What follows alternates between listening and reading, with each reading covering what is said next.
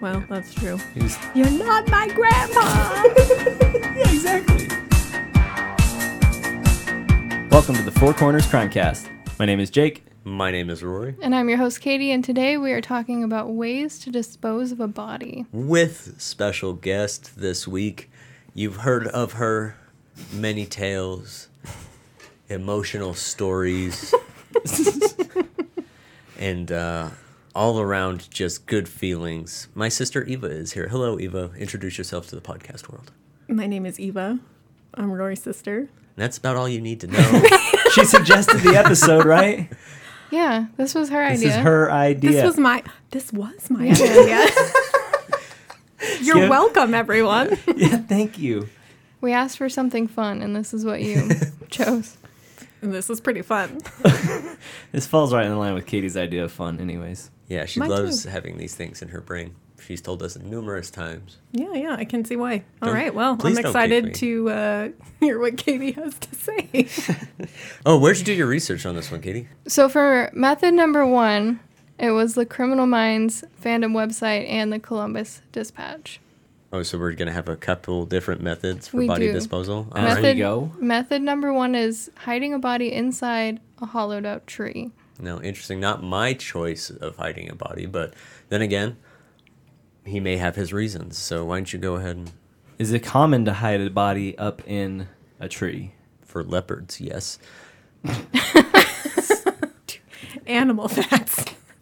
Why don't you go ahead and start us off on this one, Katie? Matthew Hoffman isn't just unique in his body disposal methods, but every aspect of his life. According to neighbors, when he was young, he would capture squirrels and eat them. He also allegedly lit small fires in his front yard and sat in trees. Like a leopard. His first run in with the law happened in 2001 when Hoffman was charged with theft, burglary, and first degree arson for setting an apartment complex on fire to cover up his break in. He received eight years in prison for that stunt. In 2007, he was paroled from the Colorado prison to Knox County, Ohio, where he eventually began working as a tree trimmer. Ideal circumstance for him. Is it? Is it though?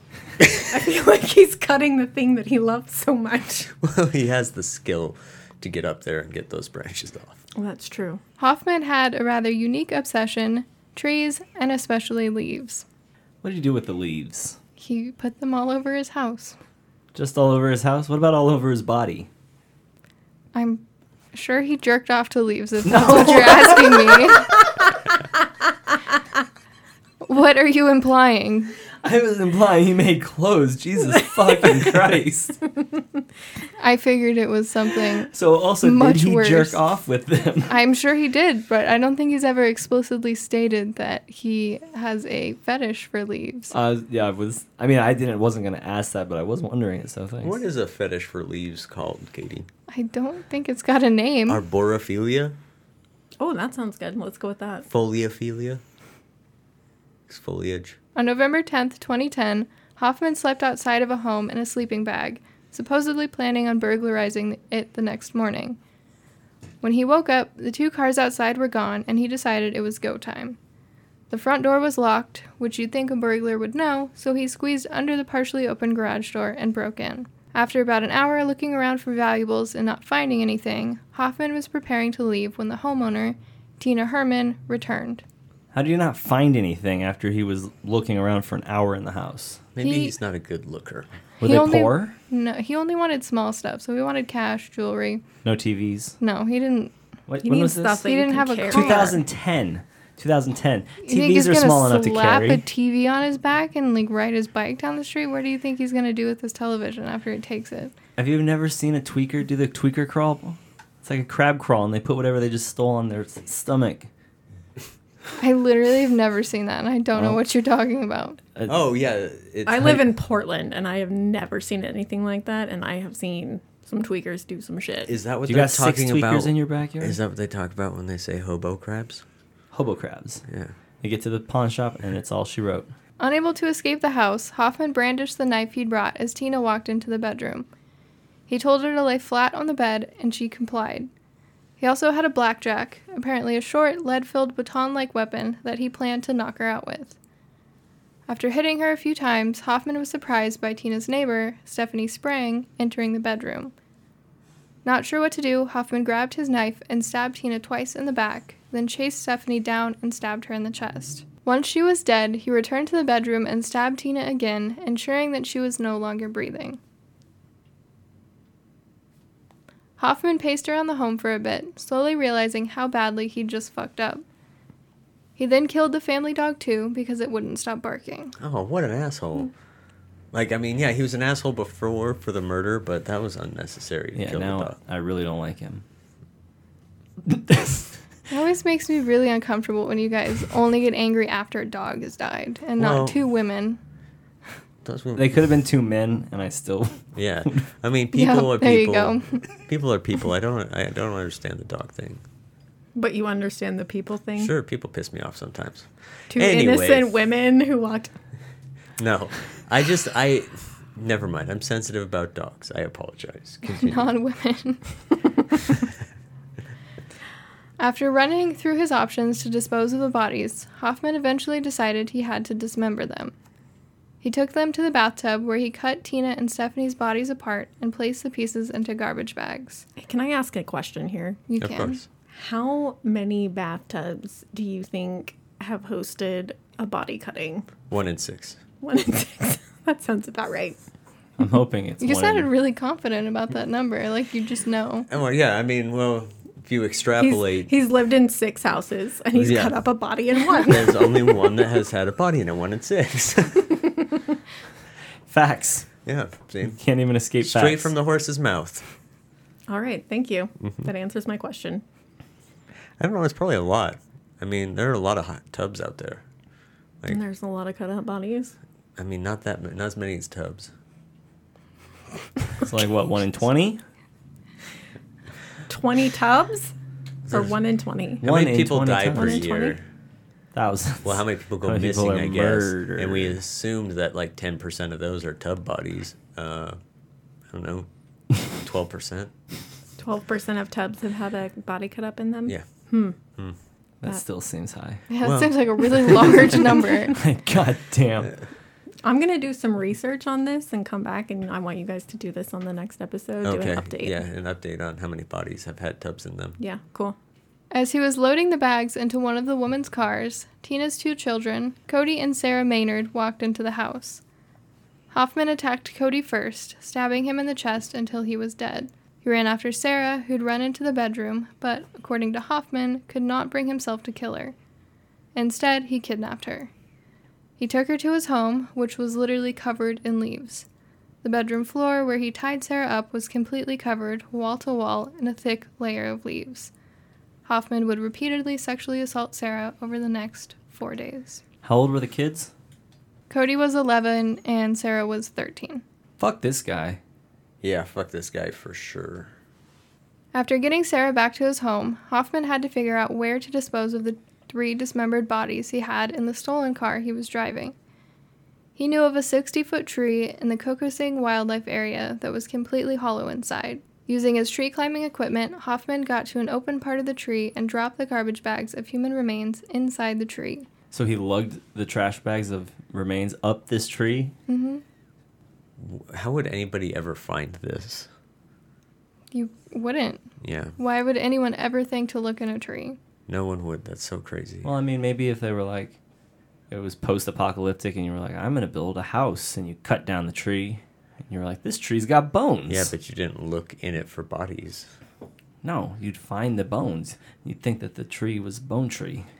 Police first encountered Hoffman in the same parking lot where Tina's truck was discovered. He claimed that he was waiting for his girlfriend and was released. According to Hoffman, he planned on taking the truck back to the home and burning it down, but he was too late as a welfare check had been called for Tina and police had discovered the crime scene. Inside the home, they also found tarps and trash bags that had been purchased at a local Walmart. After checking surveillance, they recognized Hoffman from the run in in the parking lot. Why wasn't he just wearing leaves? I don't think Camo. he carried them with him. I think he kept them all in his house. See, that was the problem. If he'd have covered his car and himself and his house, how are you ever gonna find a leaf house? I mean, you just look for the Just a world's big old largest house pile covered of in leaves. leaves in the middle of a city. Yeah, Just walking down the street. Hmm, hmm, hmm. That's a big pile of leaves. That's a big Nothing pile to of even leaves. look at And here. it's got windows. That's crazy. No. I wonder if That it's a pile of leaves is walking down the street. Crawl so in. they caught him off of surveillance. Basically, yes. Police raided his home only four days after the murders and discovered Sarah in the basement, tied up on a pile of leaves. Hoffman would later say that he treated Sarah well, giving her the book Treasure Island, watching movies with her, and sleeping with his arm around her. Ugh, Gross. what a terrible piece of shit. He eventually told investigators that he'd hidden the three bodies inside the hollowed out tree. He took a plea deal, pleading guilty in exchange for, for avoiding the death penalty. Did they? uh So they went and got the bodies then back from the tree. Yeah, and they were super, super nice to him and treated him really well, and because they knew they would never find these bodies. Oh, If if, they they, didn't, didn't, get yeah. it, coerce it out of him. Did they later beat him in jail? Do we know if he ever got his comeuppance in prison? I don't think he did. I think he's probably in PC. Well, he killed. Oh no, he killed. Well, he killed one kid, right? He raped a child. And, Yeah. Yep. Yeah, he's gonna get. He's gonna get fucked up in. Uh, no matter where he's at, I think. That's Good. why they put you in PC so you don't get fucked up. No. What, oh, protective. I thought you meant like G- GP. That's what I was thinking. no, I PC, got protective confused. custody. Letters are hard.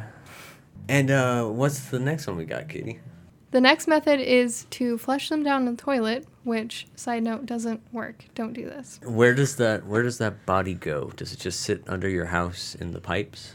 Like if you flush it? You No. mean if it doesn't like flush down, where does it go? No, if it flushes down, where does it go? To a this- wastewater treatment plant? So there could be bodies going through the wastewater treatment plant all chopped up. Oh wait, no, you said it doesn't work.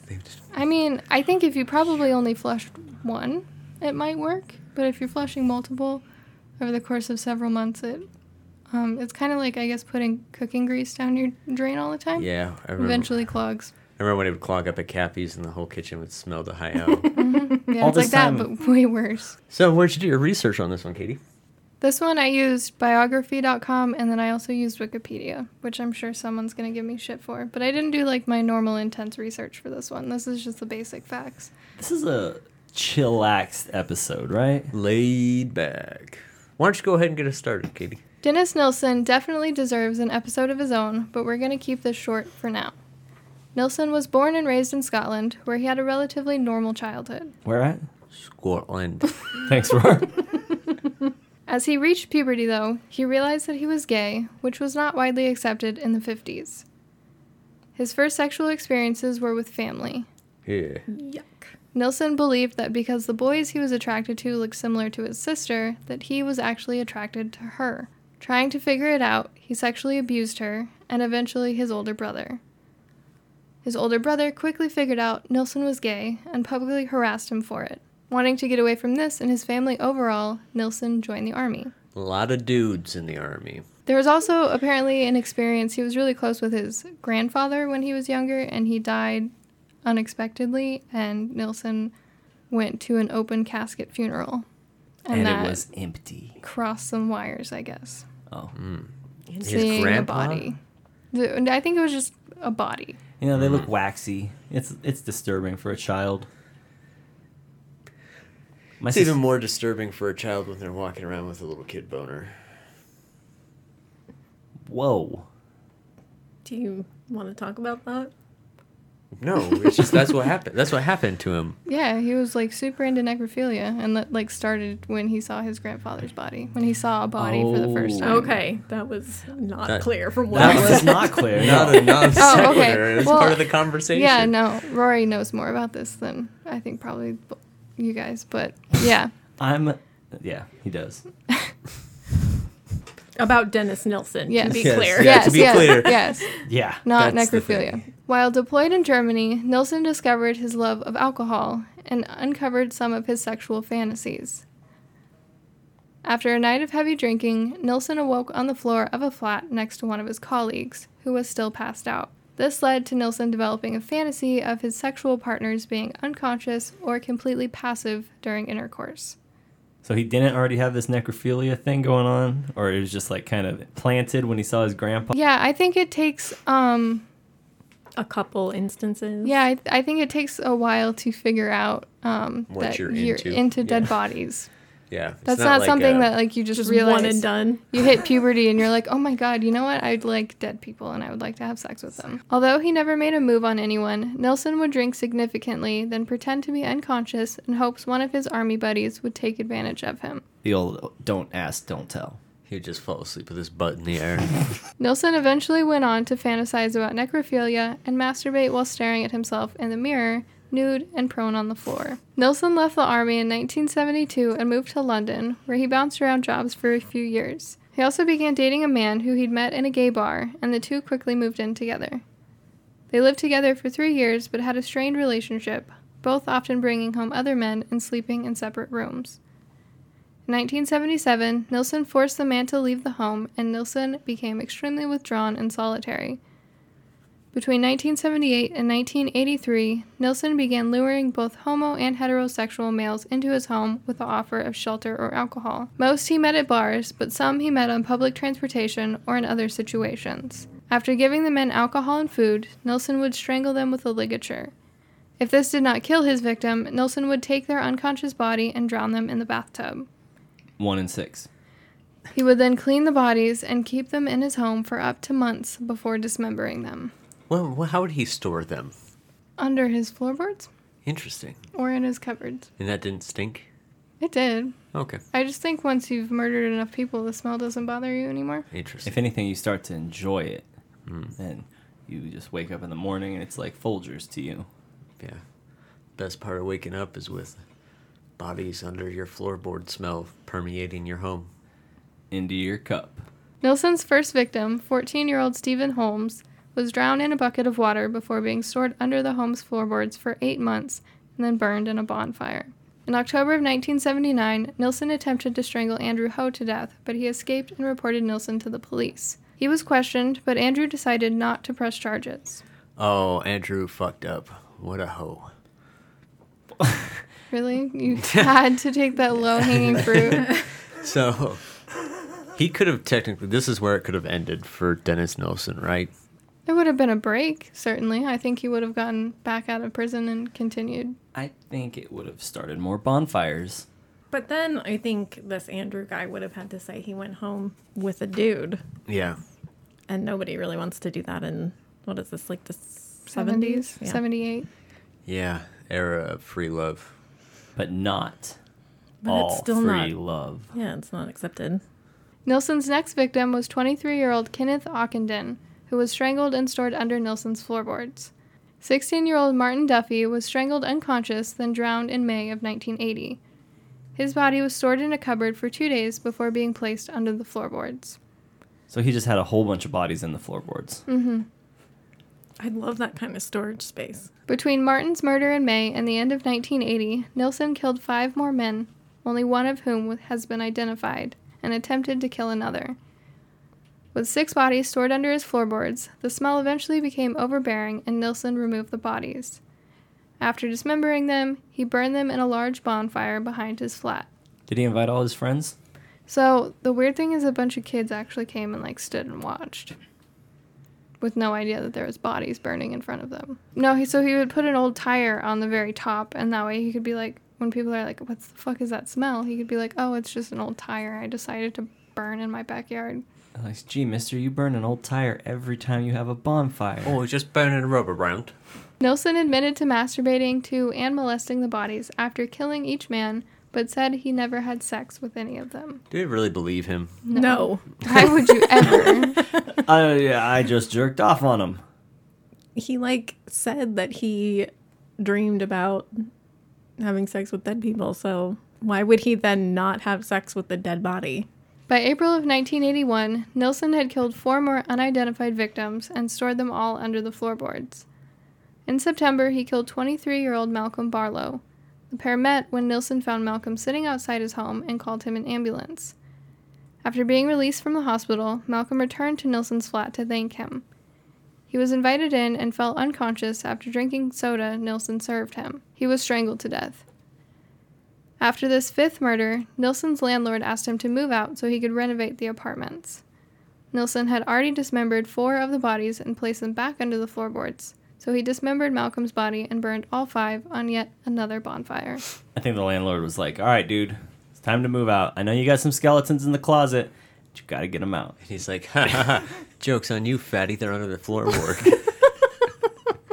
Nelson moved into a new apartment, but it was on the second story, so he was unable to store his victims under the floorboards. He took a short break from killing before resuming in March 1982 with 23 year old John Howlett. In May, Nilsen attempted to kill 21 year old Carl Stottor by drowning. For some reason, after realizing that Carl was still alive, Nilsen nursed him back to health from the brink of death and took care of him while he recovered over the next two days. Nilsen told Carl that he'd become wrapped in the tie of his sleeping bag and nearly died, but Nilsen had saved him. Was he trying to get like a best friend out of the deal or an indentured servant or something? No, I think he just it was too much work. he was probably bored.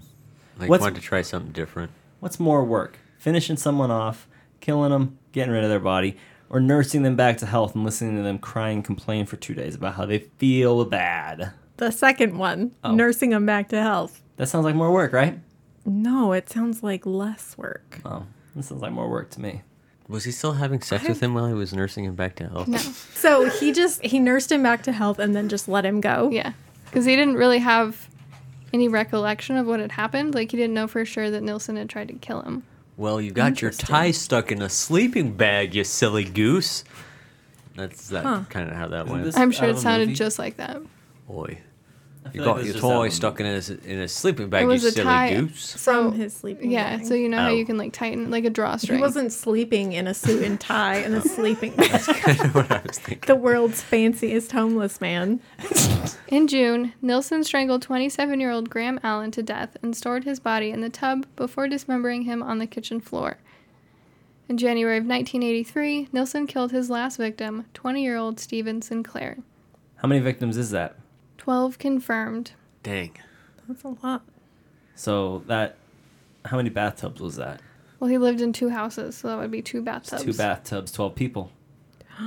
One in six. On February 4th, 1983, Nilsen wrote a complaint to the apartment owners that the drains in his flat weren't working. Other tenants were having similar issues and had also complained, so a plumbing service was sent out to fix the problem.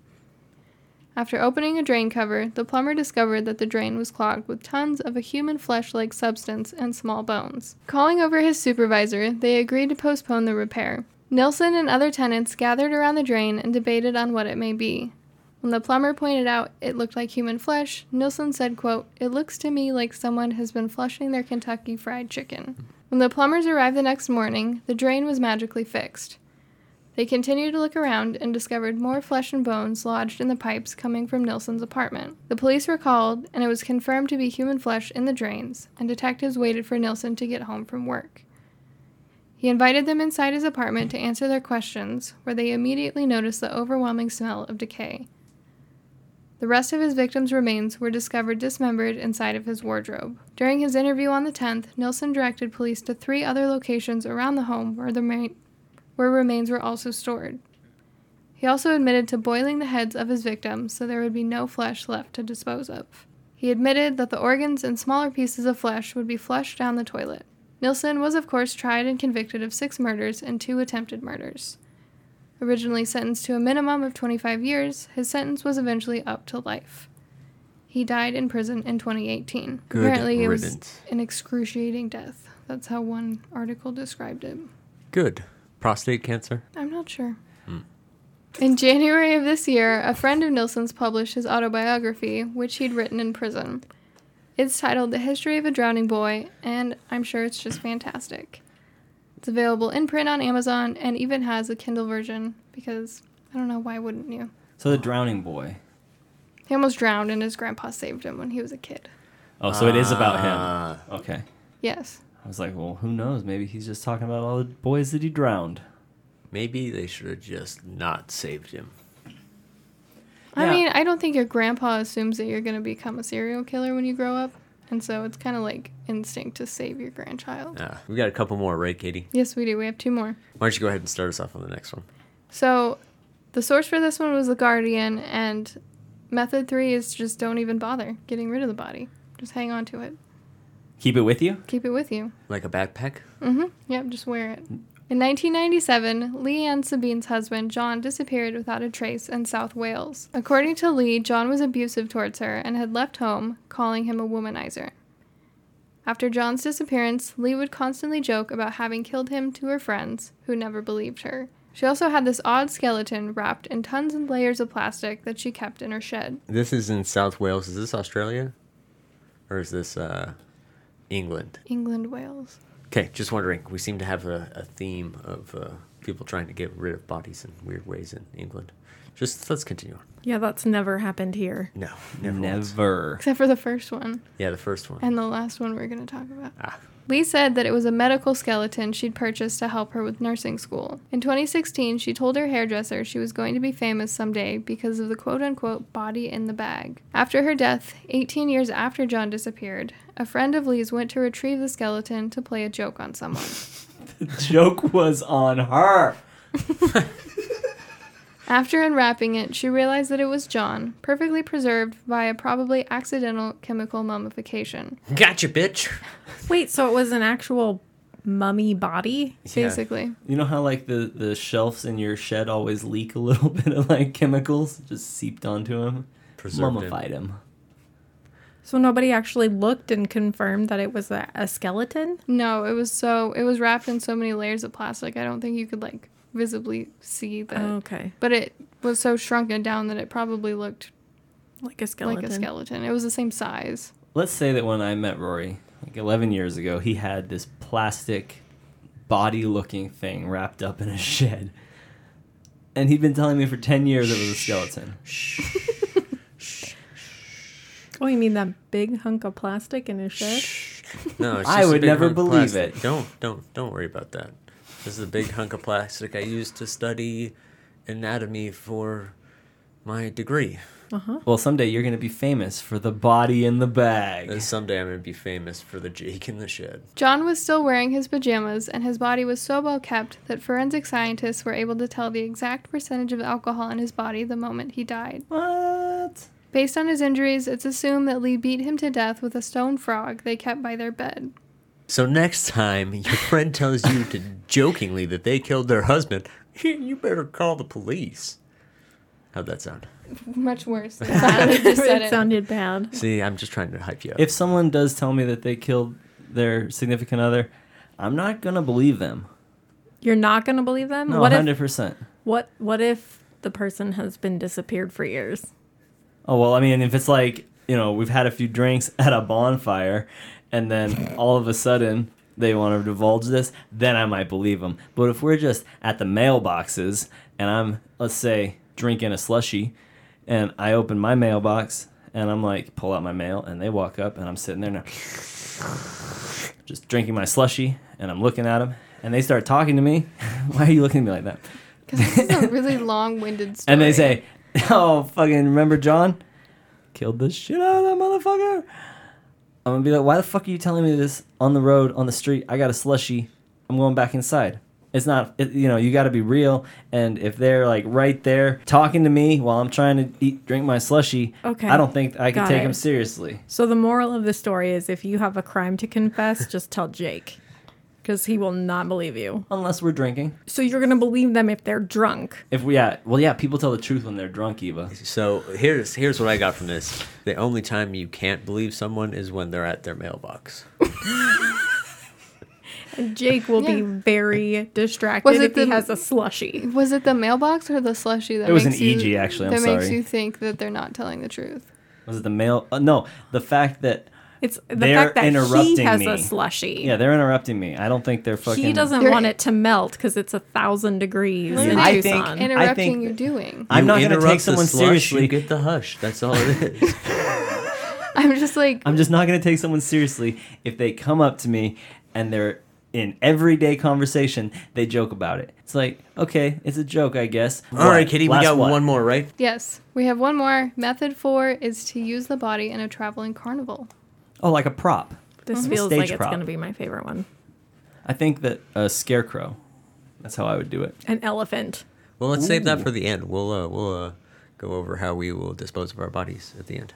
Elmer McCurdy was a career criminal, but not a very good one. In October of 1911, McCurdy and accomplices planned to rob a train they heard was carrying $400,000. In a mix up, they ended up stopping a passenger train with no money on it, getting away with $46, some whiskey, and a watch. That fucking McCurdy gang.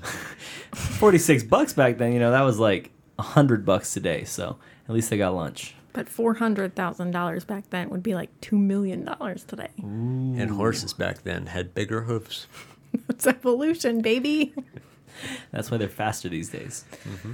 Local newspapers called the heist, quote, one of the smallest in history of train robbery, which I'm sure really hurt their feelings. I think they should just be glad they were in the paper. Like with a $46 heist, there are literally people who uh, pickpocket more in a day. So they had to split it four ways. So it wasn't actually $46. you get 364 cents, you piece of shit. I know my math's way off. Police quickly figured out McCurdy was responsible and surrounded the shed he was sleeping in, eventually shooting and killing him. How long does it take when you when you've been shot for your blood to start McCurdling? Now, McCurdy, I know you heard me. Get up out of that shed. McCurdy's body was sent to a local funeral home who embalmed the body and kept it. Because there was no next of kin to claim the body, the funeral director refused to bury McCurdy until he was paid. Five years later, a man got a hold of the funeral director claiming to be McCurdy's brother, requesting that the body be sent to San Francisco for burial. Instead, they took custody of McCurdy's body and had it shipped via train to Kansas. The men were not related to McCurdy at all, they were actually James and Charles Patterson, owners of the traveling carnival, the Great Patterson Carnival Shows. McCurdy's body was set up in a feature they titled The Outlaw Who Would Never Be Captured Alive. Man, some people were just rubes back then. Oh, yeah, that McCurdy, he's my brother. Will you send me his body? Of course. Five dollars, please. And then they just ship a body to two random dudes. Dude, the embalmer didn't give a fuck as long as he got paid. He just literally just wanted money. That's why he kept him so long, because he wanted to be paid for the embalming that he did. It's like, I used my good arsenic for this, and somebody's going to pay for it. Well, they probably even told him they're like, "Hey, uh, yeah, we're gonna just do a whole weekend at Barney's thing with him on the carnival," and he's like, "Mm-hmm, don't care. Give me my money." In 1922, the Pattersons sold the carnival to another man who displayed McCurdy's body with his other wax figures of famous outlaws in his traveling museum of crime. Sounds kind of awesome, actually. In 1933, the body was then acquired by a director who displayed it in a movie theater to draw attention to his movie Narcotic.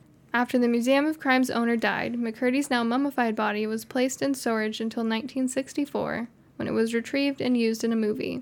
Oh, can we take guesses on what movie it was used in? um, In 1968, it was sold to the owner of the Hollywood Mo- Wax Museum.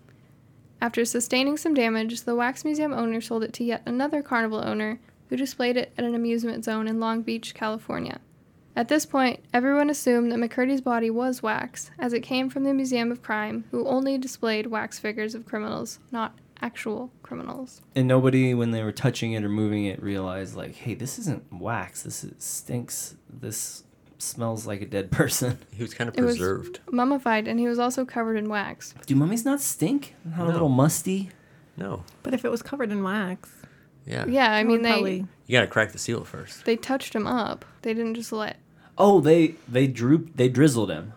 They No, covered they- him in wax and they painted him. They rebuilt him. his face. 'Cause No they- fucking way. Really? They thought Oh my god. Eventually, after making its way through so many hands, they thought he was just a wax figure. And like- so they kept putting more wax on him to touch up yeah, Please tell his me. features this wax dude looks like shit. He needs more wax. and paint. And then you just, Okay. Yeah. Well, are, are you going to tell us how they found out it was a body? Because I'm hoping they dropped him. in 1976, a crew was in Long Beach filming an episode of The Six Million Dollar Man. While filming in the area where McCurdy's body was hung, a crew member bumped into the body and the arm broke off, revealing bones and mummified muscle tissue. so, yes, that is exactly what happened. Police retrieved McCurdy's body and an autopsy was done, revealing underneath layers of wax and paint that the body was in fact a real human.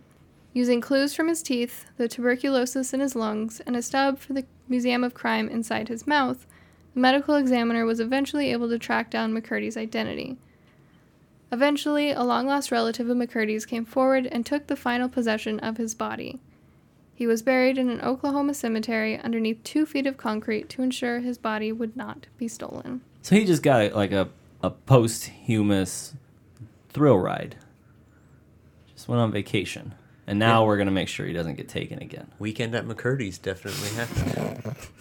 There are many other notable killers who have found unusual ways to dispose of their victims that we won't cover today, but eventually might. Some of them include Robert Pickton, who fed his victims to his pigs, H.H. H. Holmes, who sold his victims to medical schools as cadavers, Gary Heidnik, who fed his victims to the women he had chained in his basement, and John High, also known as the acid bath murderer, which is pretty self explanatory.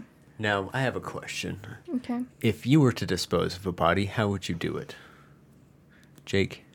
How would I do it? Mm-hmm. I don't want to say because every time I do this, you pick it apart and you tell me that I would get caught and thrown in prison. No, just make it real quick and I won't say anything. How would I make? Okay, so here's here's what I'm gonna do. Okay, first thing I'm gonna do is I'm gonna go to EG's, get a fucking slushy. then I'm gonna go back to wherever this body is. Do you remember the first part? And I'm gonna grind it up. Grind it up with what? A grinder from EG's because it's delicious. Don't encourage him, Rory. Italian style.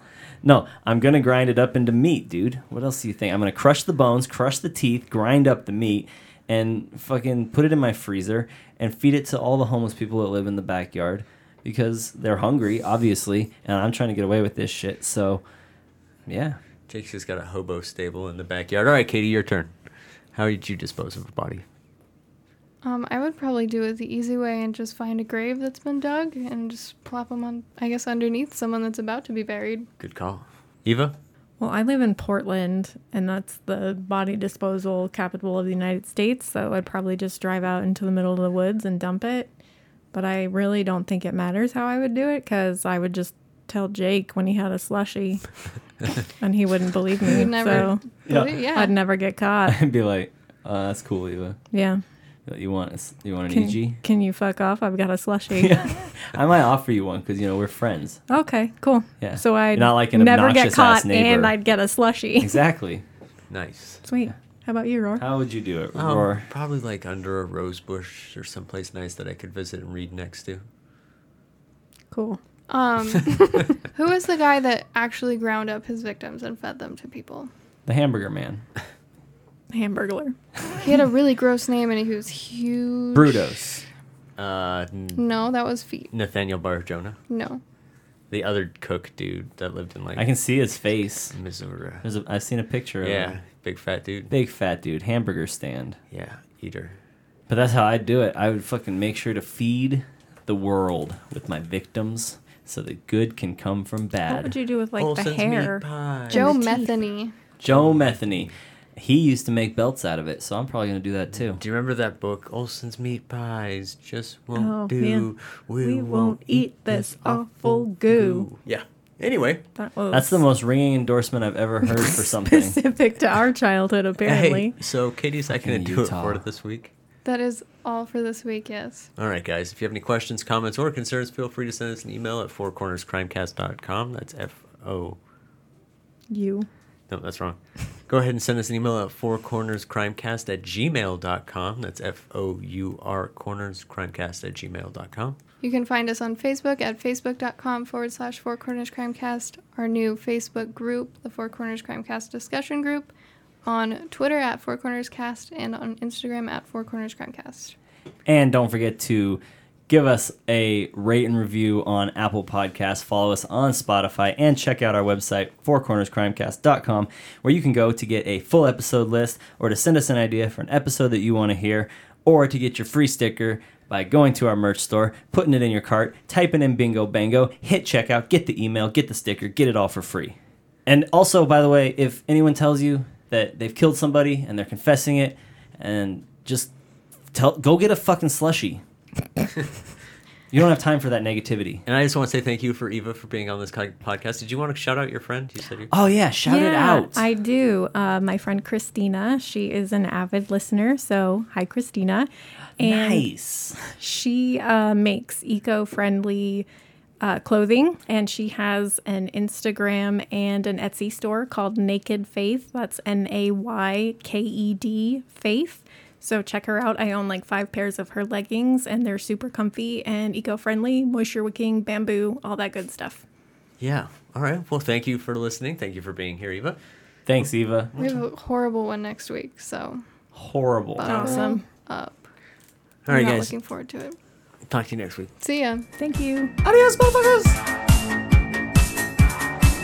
Sometimes you just say things, Laura, and I wonder if you're okay.